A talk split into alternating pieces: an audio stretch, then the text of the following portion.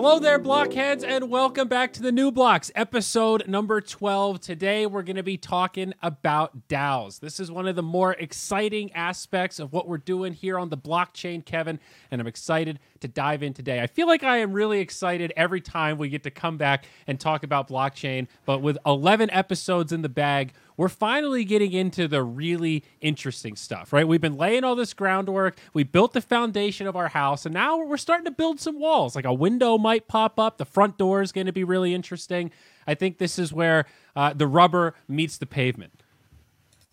Yeah, I agree. Uh, if you've by chance missed our episode about blockchain, our episode about Ethereum, or our episode most recently about smart contracts, I encourage you to go back and check those out. Those are sort of the fundamental important building blocks that were necessary to get humanity to a point where we can build something interesting like DAOs. So, what is a DAO? A DAO is a decentralized autonomous organization.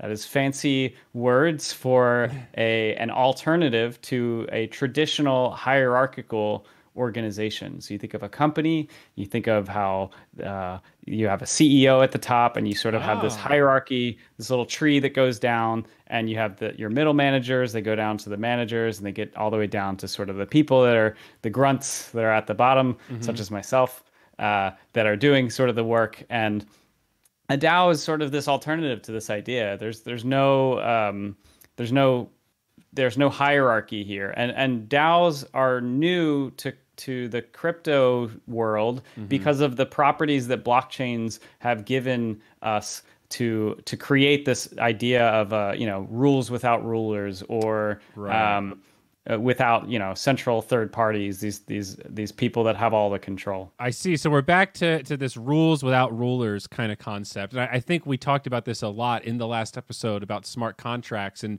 sort of tactfully tried to explain the importance of smart contracts before the daos episode because the two are, are pretty interlinked right? The the concept of a dao is really only made possible by the technology that we have in the smart contracts yeah, that's correct. Yeah, I, I, mean, all of this stuff builds up over time, um, and w- yeah, without uh, a mechanism to propagate money around, you can't really have an organization that uh, doesn't have any concept of a hierarchy. Mm-hmm. Um, we need these these building blocks that sort of allow us to uh, build new and innovative things. So DAOs are a very new idea um, but they sort of come from uh, from very old examples. Um, So if you look at nature, you can kind of see a lot of what would be kind of an equivalent to a DAO. Um, ant colonies and, and beehives are a good example here. Um, they have this property called stigmergy, uh, which is this method of indirect coordination. So if you think about how uh, an ant colony works, um, there is the queen ant, um, but that doesn't. The queen ant isn't telling these these individual ants all of the things that they need to be doing. Um, ants are kind of wired. They have these algorithms built into them into their into their DNA. Mm-hmm. And so they, they go through these little routines um, that are you can think of as kind of like an algorithm where they'll go into a room in their nest and they'll they'll check they'll count how much food exists in there um, and determine whether it makes sense to go get more food or go dig out a new room to store food. Um, mm-hmm. They'll they'll sort of do similarly uh, counting eggs to determine if it makes sense for the queen to continue breeding or not. Um, these are Damn, just kind dude. of examples in nature of of very complex collective organizations that have no concept of hierarchy um, and they still thrive and, and, do well. I feel like I've got a totally different lease on SimAnt. I've spent a lot of hours playing that game, but I don't Same. know if I was. I don't know if I've ever met anyone else that played SimAnt. Yeah, I mean, it's been a lot of years, but uh, I, I, don't know. Maybe I wasn't strategizing right. It's interesting to think about the way the, these these sort of autonomous creatures like ants operate in these highly complex yet um, generally sort of flat lack of hierarchies is pretty interesting. I never really framed it that way. Yeah, and it's it's really just this idea of of kind of a distributed, coordinated group that is able to adapt to changing conditions, you know, food supply, and just really the environment that it's in. Uh, I, I, think a lot of times when you hear people talk about DAOs um, in the crypto world, you'll hear them kind of make a lot of analogies to to organisms because that's really uh, at a at a very very high level. That's what it kind of acts like. Uh, another example of, of a DAO in the human world uh, is, is, really any sort of self organizing internet group or, or large movement. You think about Occupy Wall Street, there wasn't really a leader to that movement. It was sort of a uh, an emergent thing that occurred, and mm-hmm. you know that maybe there was people with more influence than others, but there there wasn't a concept of a hierarchy. It was kind of just this thing that happened. Mm-hmm. It reminds me. I mean, wasn't the the Boston Marathon sort of like that? That when before they had identified the the perpetrators, Reddit played a, a big role, and I, I don't know if they they might have misidentified some people now that I'm remembering the story and saying it out loud. So maybe an example of how that power can be wielded, uh, maybe in the wrong direction. But that's another example of there was no management there. That was just a sort of a phenomena that that took hold because everybody was motivated and had this this sort of shared desire uh, to to figure out who the person was, right? Yeah, exactly. Yeah, I mean it's it's any any uh, group that can really rally behind an idea doesn't really need to be told exactly what to do. They they just know that they're mm-hmm. passionate mm. about something, um, and, and, they sort of act on their own. Um, so closer to to more uh, recent DAOs, you can really think of Bitcoin uh, as a DAO because there is no leader, there's no controller, there's no one that really has the power to say mm. what Bitcoin should be doing. Um, there are, you know, core developers that write some of the code. There are miners that run the hardware. There are users that decide that it's money and use it um, and and hold it.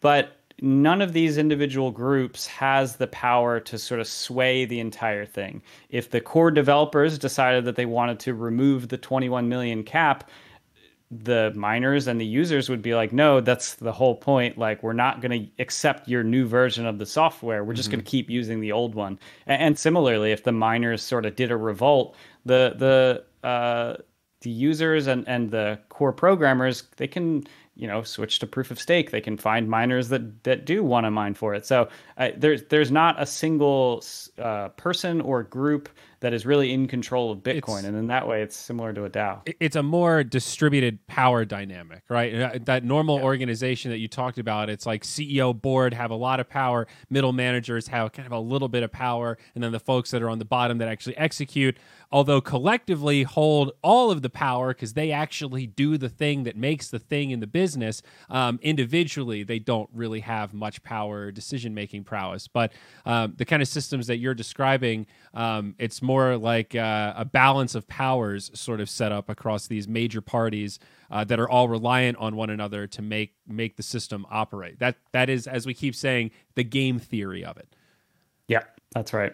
So finally, that brings us to what I'm calling smart contract DAOs, and this is like the, really the the first instance of what people refer to now when they talk about a DAO.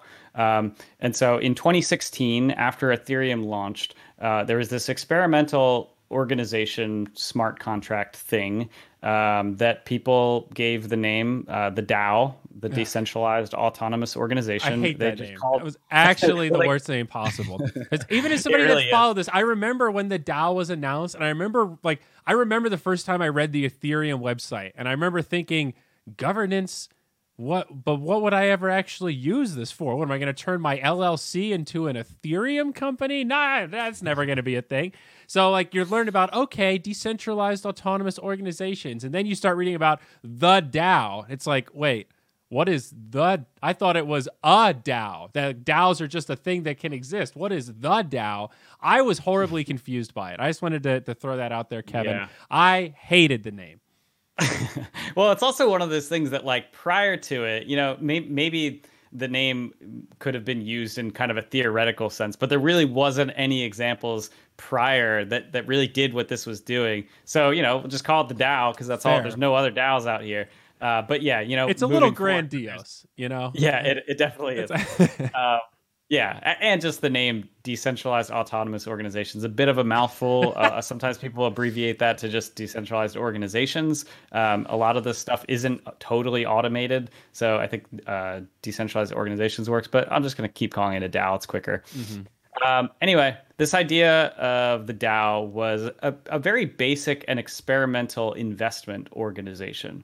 So the way it worked is anyone can join the DAO by sending ETH to a smart contract. There was no individual or group that had control over that ETH uh, or that smart contract. So the way that the the money was used, uh, anyone could introduce proposals, and based on the amount of money, the, the amount of ETH that you sent to the smart contract, you would receive back voting rights uh, to be able to vote on these proposals. So, uh, sort of a basic example. I don't even know if it got through proposals before uh, its demise, but you could think of this as like, uh, you know, Ethereum needs the the ability to uh, send push notifications. And right now, there's there is an actual project that's working on the Ethereum push notification service.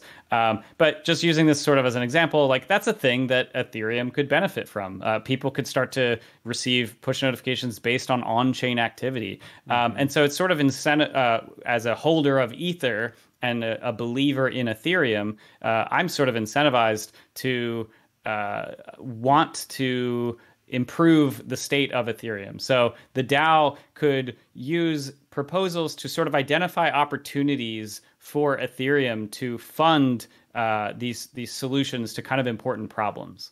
Okay, so it, it's basically like a, a DAO government, oh, sort of like, hey, we got this land, we need some roads. No, no one person should own the roads, so we're going to make this group, and you're going to give us some money. In our world, it's taxes. In the DAO world, it's donations, whatever. It's you know stake to be part of the DAO.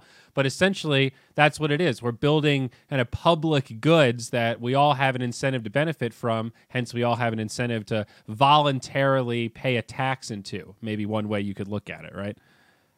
Yeah, yeah, and um, I think similar to a lot of important innovations in history. Think think about like humanity's first rocket.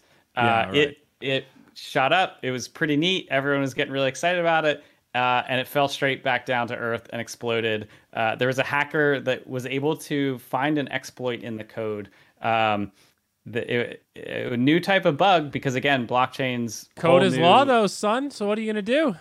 So so what occurred? 3.6 million ETH was was pulled from this uh, from the smart contract, and this was a very big problem for Ethereum. Um, so the Ethereum Foundation uh, and sort of like the the core developers and, and Vitalik, the founder, they introduced this proposal to uh, fork Ethereum, create a new version of it, and uh, remove that transaction because if that had persisted, it was a very large portion of the total supply of Ether on the network.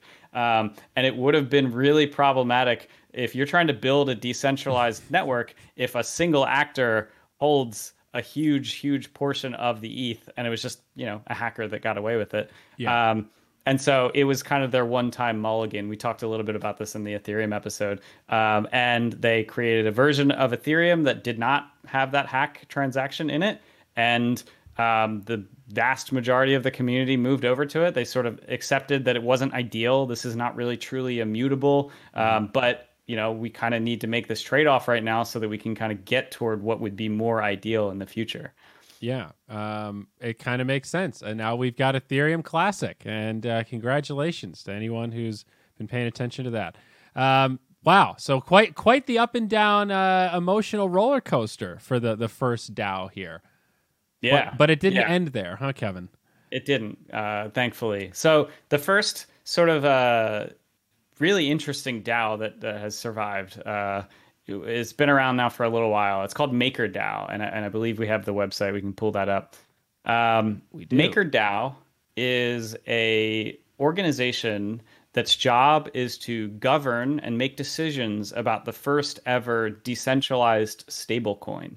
We're going to do a whole episode about stablecoins, but the idea here is that you know, we're building this new financial system. Wouldn't it be nice if we also supported the currencies from the old financial system? Something like US dollar, it's the most used currency in the world, would be kind of neat if we had the ability to use US dollar uh, on Ethereum and do it in a way that doesn't require trusting central intermediaries. So right. it created this mechanism uh, called DAI uh, that is the stable coin and the MakerDAO is in charge of sort of pulling and making decisions, uh, uh, pulling levers, uh, turning knobs, and setting uh, important things like interest rates, uh, collateral requirements.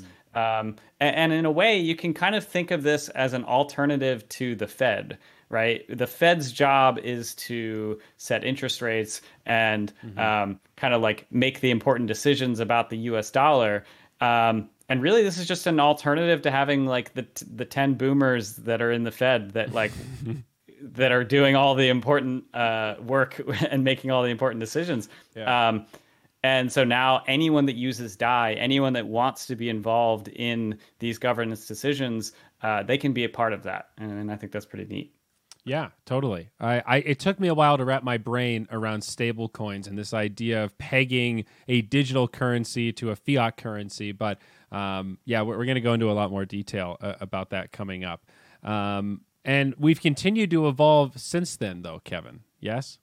Yes. Uh, yeah. We'll we'll do a. a uh, oh yeah. Um, in, in, terms of the next DAOs that came, uh, mm-hmm. I think we started to see a lot more sort of.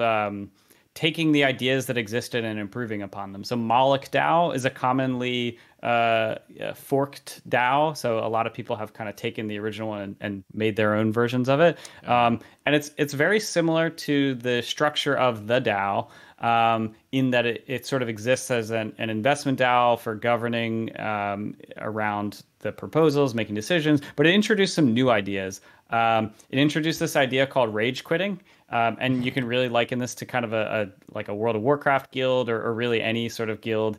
Um, and uh, the idea here is that if you start to dislike the decisions that are being made in this DAO, you can kind of pull your money out and just and rage quit the DAO. Um, and yeah, it just sort of new ideas that were getting stacked on top of other ones and building out so, more more interesting DAOs. This is like rage quit in a a good way though in the sense that you're not leaving your collateral on the table but you can rage quit and walk away with what you put on the table rather than being yes. locked into it right so it's like uh, yeah. this is a, a, user kind of boon here um, which yeah. it's funny now because we've come so far since then still as we're going to go through even more DAOs that have developed but um, it's wild to think of that as like this crazy innovation like what if you weren't just locked into this thing like a CD you know that that's sort of what some of this original DAO sounds like. You know. Yeah, yeah, and I mean, I, I even liken Moloch DAO to sort of a, a, a WoW guild because there's this there's this idea of a, the the treasury, right? Like in, in a WoW mm. guild, the the important members of the guild sort of like own the treasury and they, they know what to do with with the money but like you know now we have these tools that allow us to to have people vote on it.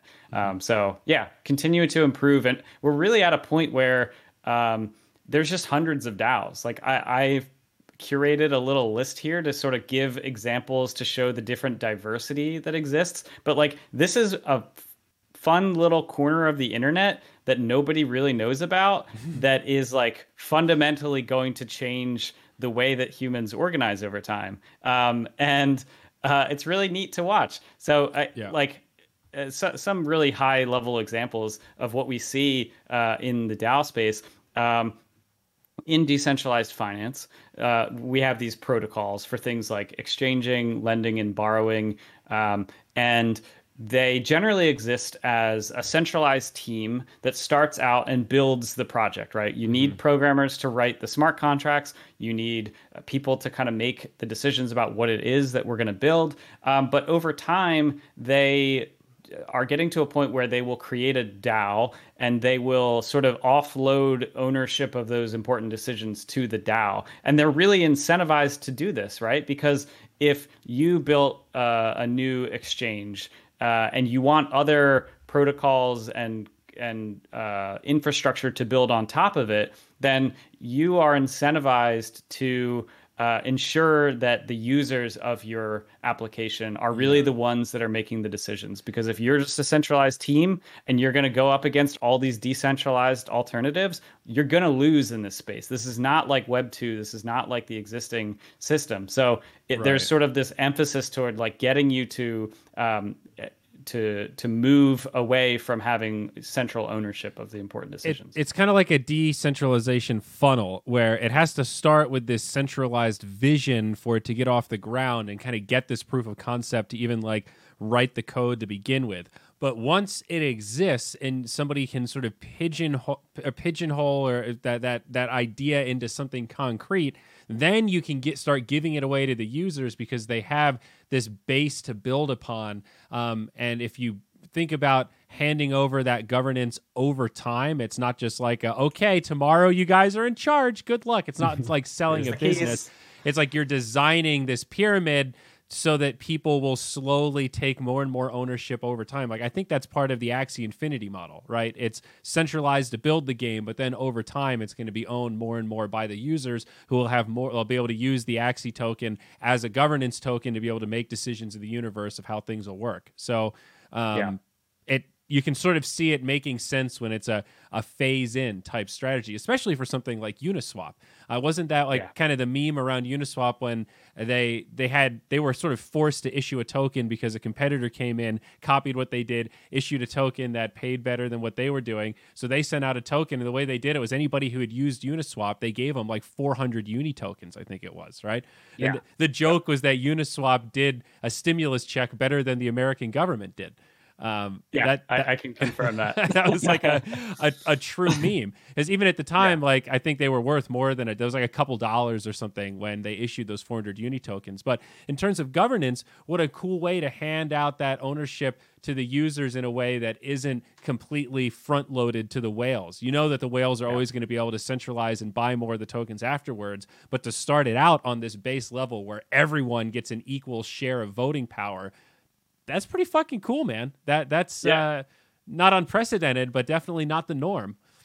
Yeah, no, I agree. I mean, I think this is a, an entirely new way to incentivize users um, and to, to participate in in the the process of building the application of being involved in it and, and I think this is probably a good time to pull up the Uniswap website um, in addition to sort of their what they, they call that their airdrop and this is a term that's used in the space to um, disperse governance tokens to users of a protocol um, but in addition to their airdrop they are at a point now where they're the largest decentralized exchange they uh, for a time time period were even settling more uh, trades than Coinbase uh, in, in wow. the summer. And, and they're kind of trailing them behind, but like Coinbase is now valued higher than the New York Stock Exchange, uh, and no one's heard of Uniswap, right? Like, uh, uh, so right now, decentralized, uh, I'm sorry, Uniswap has 2.8 billion dollars in its DAO treasury, uh, and this is essentially uh, the equivalent. Again, you could think of this as like the the big money pot that exists for Uniswap, where anyone can go up. You or I uh, can go ahead and open a proposal and say, "Hey, I want to build something that would be helpful and beneficial to Uniswap and myself." Um, a good example of this is the, the podcast Bankless. They opened a proposal with Uniswap and they said, "Hey, we have a podcast. We have we have listeners. We have viewers. Um, we want to have Uniswap advertise for us." And so they got their proposal through. They get paid to uh, talk about Uniswap every episode and sort of tell people about this grant proposal process. So it's like this idea of these decentralized organizations that have money and they need labor and they need people to um, to to do the work of like building out um, this this public good, right? We, we, talked about public goods in our last episode. Uniswap is a public good. It exists as a an exchange that no one really owns or controls. And so, you know, I like Uniswap. I'm I I think that this this new model for organizing a version of a version of Coinbase where there is no middleman that takes exchange fees, like yes, let's that's the direction that we're heading. Mm-hmm. Um, so I'm gonna I'm gonna jump through a couple more of these, uh, and then we can get to to the Q and A. Um, but uh, Meta Gamma Delta, this is uh, a, a, a, DAO I wanted to hit on because I just really like their their message. Um, they support women led projects in Web three. Um, I, I, think this is a space similar to a lot of tech that uh, does not have the diversity that it deserves. Mm-hmm. Uh, and so, any organization that's making it their point to try and bring that diversity to the table, I, am I'm, I'm all for it. Um, so another one here, um, Yang DAO. This was the first DAO that was formed around a political candidate. Um, it allows Andrew Yang volunteers to collectively fund new projects. Uh, he's in the news this week for saying some garbage on Twitter, but um, I, I, thought yeah. this idea of this DAO was interesting, and it wasn't even something that he had proposed uh, or sort of even like endorsed. It was kind of just like people were that liked DAO decide. I'm sorry, that liked Yang decided to make a DAO. Mm-hmm. Uh, another example here, Pleasr DAO. Uh, this was the first NFT investment DAO. And so when Uniswap launched their V3 uh, recently, they had sort of an announcement video. It was like a, short little teaser promo. Um, and they decided to sell that as an NFT and uh, give all the proceeds to charity. Um, and so some of the people that were sort of bidding against each other for this uh, decided that they would just form a DAO and they would both own the the NFT. I think when by the time that they actually won the auction, they it was like 15 or so people, uh, and they've continued to grow. That then they recently purchased Edward Snowden's NFT. Uh, the Uniswap one was like five hundred thousand dollars. Uh, Edward Snowden's NFT was 5.4 million. so this is like now a big player in the NFT investment game. Um, and it's just this collective of people. I don't know how many people are a part of it now, but it's like, yeah, it's it's pretty fascinating. Definitely. Um, yeah.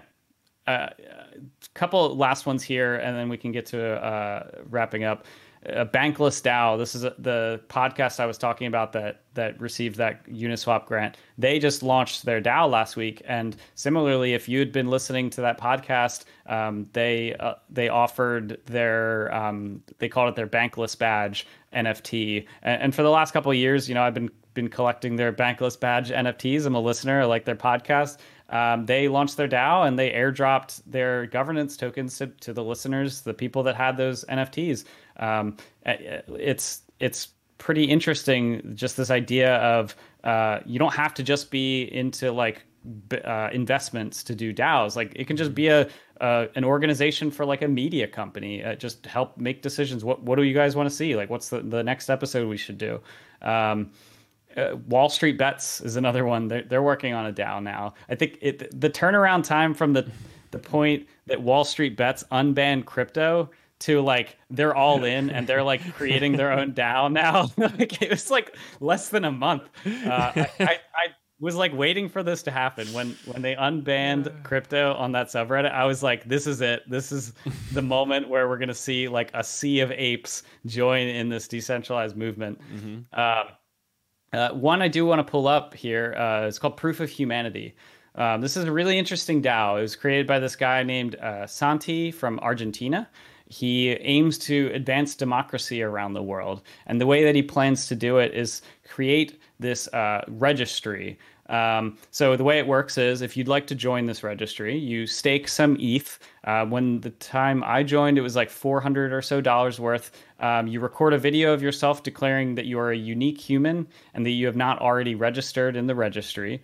Uh, you hold up your Ethereum um, address. You, if you're going to do this, you would typically want to have sort of a separate address for this because your your identity will be tied to it. Um, and existing members can vouch for you and uh, or reject you if you're found to not meet the rules of acceptance. Um, so why would we do this? Like, what's the benefit to having a registry of humans? Well, uh, there's a really interesting problem in computer science uh, called the Sybil attack problem, and generally it's not a problem for most websites. Um, if you think about going on Facebook, when there are multiple accounts for a given user, it's not like a huge problem. Twitter, you know, maybe there's a bunch of bots, maybe you got a lot of spam, but in crypto land, uh, if we can solve this problem of tying a unique human to a unique account in a registry, mm-hmm. then we get to do really interesting things. Uh, universal basic income is, is right off the bat something that we unlock the ability to, to start experimenting with. So that's sort of the incentive mechanism for proof of humanity. If you join, every hour you receive one UBI token. Um, and you know, additionally, there's this concept called quadratic funding that sort of like weights uh, funding toward the uh, projects that more individual donors are interested in. So that you know i think right now we have so many of these like basic investment things where like the more money you have the more influence right? Now we can start build tooling where the more people that are into an idea then the more um, emphasis and, and capital we can put into it. Um, last DAO yeah, last DAO I want to hit on here is this interesting one called Kleros. Uh, Kleros is an arbitration DAO. So it is a DAO for settling disputes in DAOs. Uh, and so an example of, of when this was used recently, uh, Kevin Owocki, he's the founder of this company Gitcoin. Um, he was rejected in joining the Proof of Humanity DAO because his profile picture, he was kind of facing off to the side. Um, and he uh, didn't meet the criteria because you couldn't really see his full face. Um, and so he went through, had a, a, jury of a decentralized jury of his peers determined that he was not facing the camera directly, uh, and he lost his stake and he had to rejoin. um, but yeah, I mean, you could think of this idea of a, an arbitration DAO as very general purpose. Like anytime that we need to make important decisions in a general way, like you can have people from around the world help make those decisions. Wow. Justice as a service. What a concept, man. We really are the, the future is here, man. This is so cool. Yeah.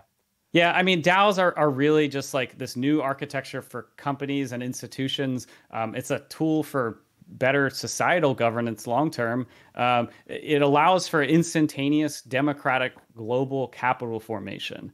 Um, so in a way, it's kind of an alternative to venture capital funding, and it's really the the organizational entity for the internet age. Right? Uh, we went from last year where DAOs had like 10 million in um, funds managed to now billions like billions of dollars are being managed by these decentralized organizations um, and it's going to play out as this shift from uh, this world of regional economies where you have every individual country has their own little economy and that's they, they really think in that bubble of their own mm-hmm. small group to DAOs are global. We're going to have like we have kind of a concept of the global economy, but it's not it doesn't really map one to one with the way that we organize ourselves.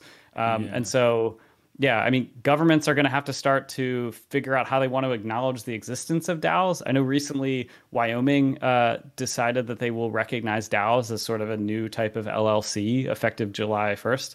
Um, should be interesting. I don't really know any of the details there. Like, I don't know what that necessarily buys you uh, for this like new global organization. Wyoming accepts you now. You get a tax um, ID, dude. There you go. That's that's really yeah. it. They're trying yeah. to track your ass. yeah, exactly. Uh, but yeah, I mean, my parting thought here is that like DAOs enable greater global coordination. Um, like, if you think about the problems that humanity has solved over time, we're typically capable of solving these through markets and hierarchical governance. Um, but we're really at a point where the complexity of the challenges that we're facing just is not possible to solve them with the existing tool set we have. We have mm-hmm known about climate change for decades, and we are no closer to solving it than when we first even recognized it.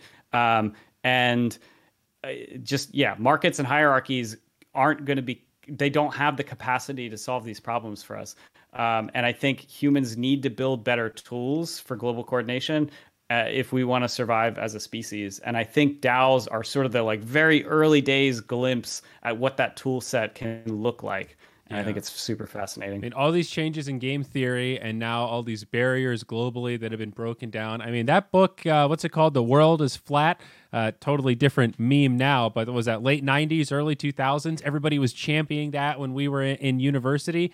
Uh, and it was right in so many ways, but oh, how we were at the tip of the iceberg when that book was written relative to where we all na- are now. And um, the way some of this stuff can raise the floor globally, like that UBI token you were talking about earlier, that that sounds like a, a joke by uh, American currency standards, whatever that's fifty cents an hour or whatever it is. But in a lot of places, man, that's real money. That like fifty cents oh, yeah. translates. So um, yeah th- this, yeah i mean is... the, the founder of that was from argentina and like yeah. he uh, has family and he has friends and like a lot of the early community is based out of it. And, and like yeah th- these are the places and the parts of the world where this stuff is just going to be world changing on day one.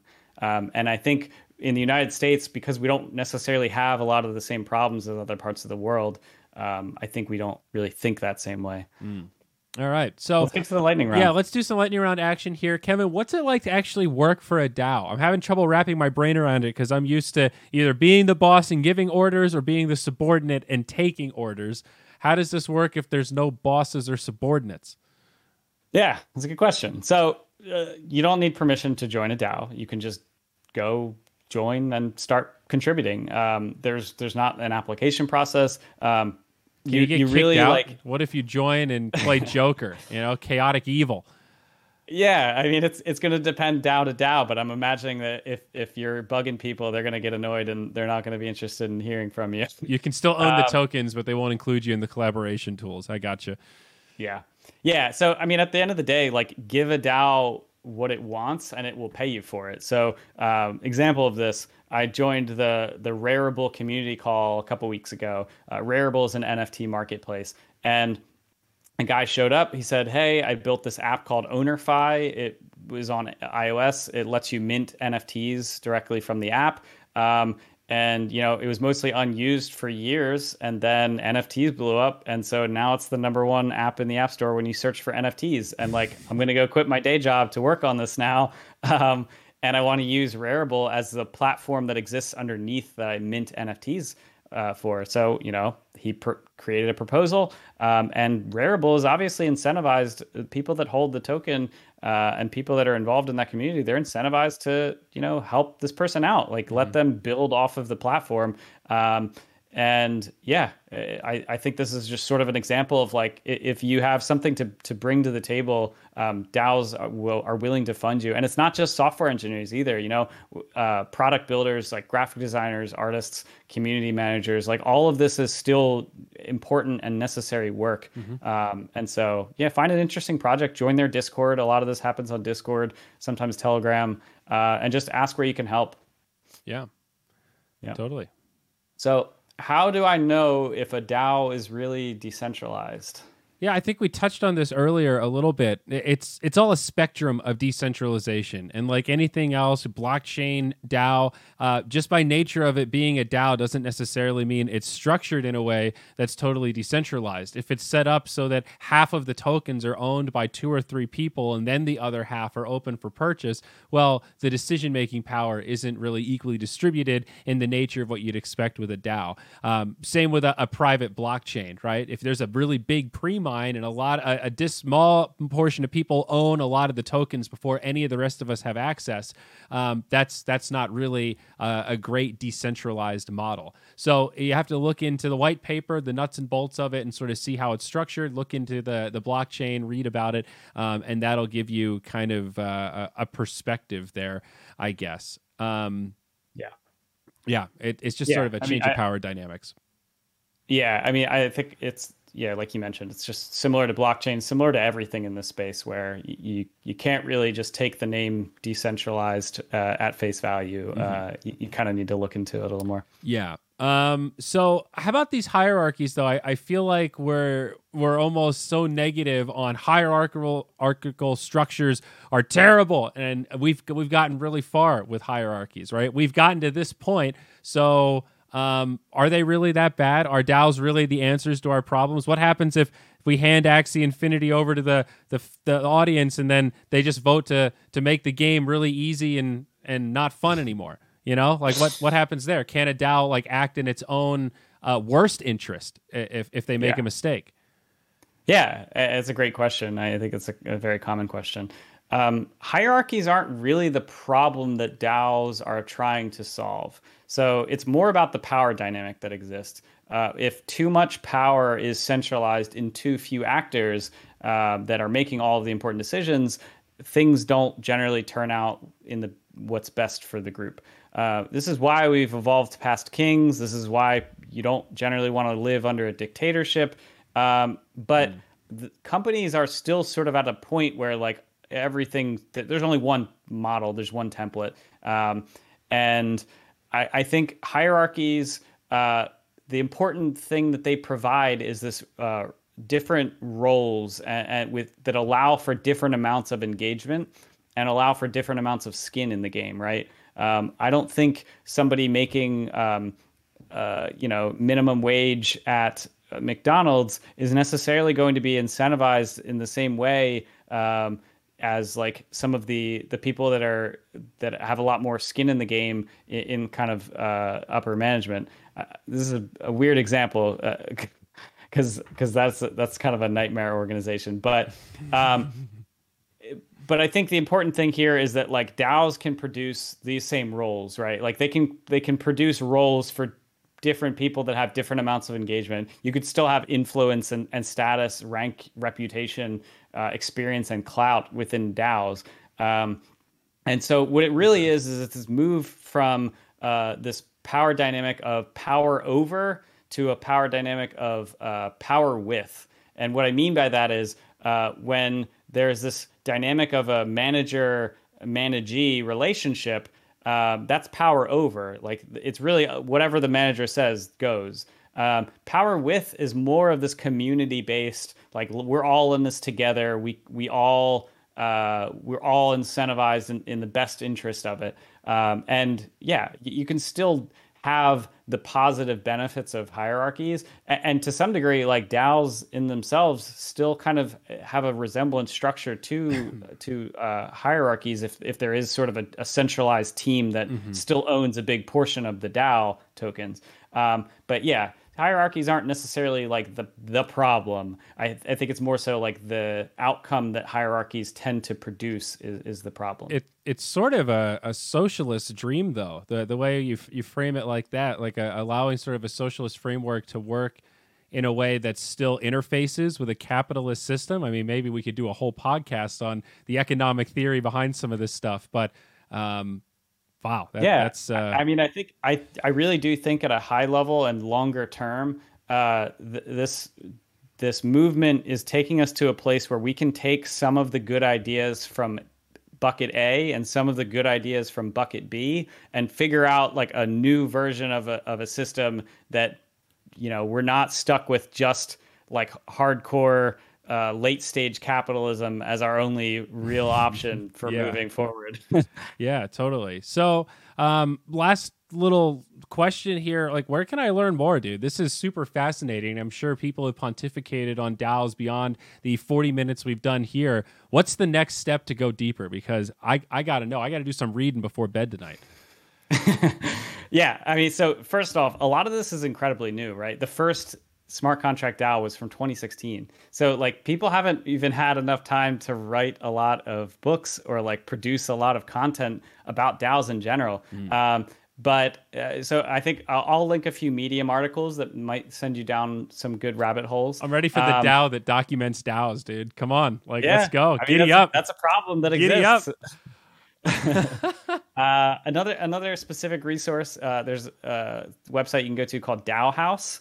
Uh, it's a directory. It's like a decentralized directory of uh, popular DAOs, and so that you can kind of use that to get a feel for like what is happening in the space. Um, Gitcoin is a tool that allows you to earn income working for the open internet. Um, you can uh, like it, it, in itself, it may not call itself a DAO, but to a degree, like it interfaces with all of these different organizations and these different projects, and it it uh, tries to it uses what I mentioned earlier, quadratic funding, to funnel grants uh, to different projects.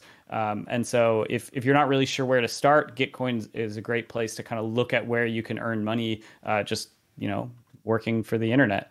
A um, couple sort of like infrastructure tools that exist around DAOs. There's DAO Stack and Aragon.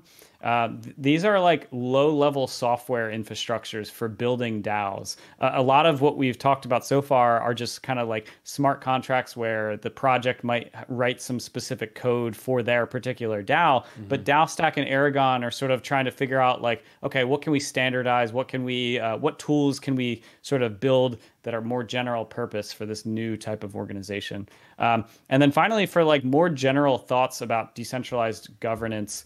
Um, there's a podcast called the Future Thinkers podcast. I highly recommend uh, that kind of digs into this at a high level. Um, DAO Stack, the company I just mentioned, has a free ebook called Decentralized Thriving. Mm. Um, it's a collection of essays that most of which are pretty good. I think you um, sent that to me a long time ago, and I put it on my tablet and never read it. Maybe I should revisit. it's all good. A- yeah, I, I, I, I, uh, I, it's it's from like 2019 uh, when that came out, which in DAO terms is like ancient history Decrepit. at this point. Yeah. Yeah, exactly. Um, I mean, there's still some more general thoughts that are kind of interesting that you can glean from it. But um, yeah, if you really want to know about like what's happening right now, you kind of need to dig through Medium. You need to dig through, um, gotcha. uh, yeah, through all these different like more online resources. Because really, I mean, this what sets crypto apart from the traditional technologies that have uh, that have kind of been built.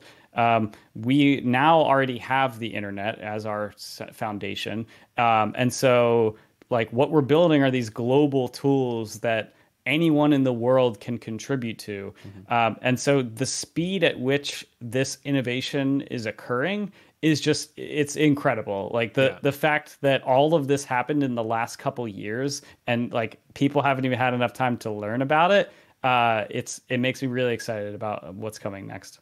Definitely, man. The future is bright. Uh, I'm starting to dive deeper into DeFi. I just used Uniswap for the first time uh, between nice. now and the last podcast we did. And um, yeah, one, once you start to experience the future, you start to visualize the possibilities. And I think it gets harder and harder to go back. It's like when you work from home long enough, you start thinking, man, every day I do this, it's going to be a little harder to go back to a nine to five. And eventually you get closer yeah. to that limit of, I'm never going back to a nine to five.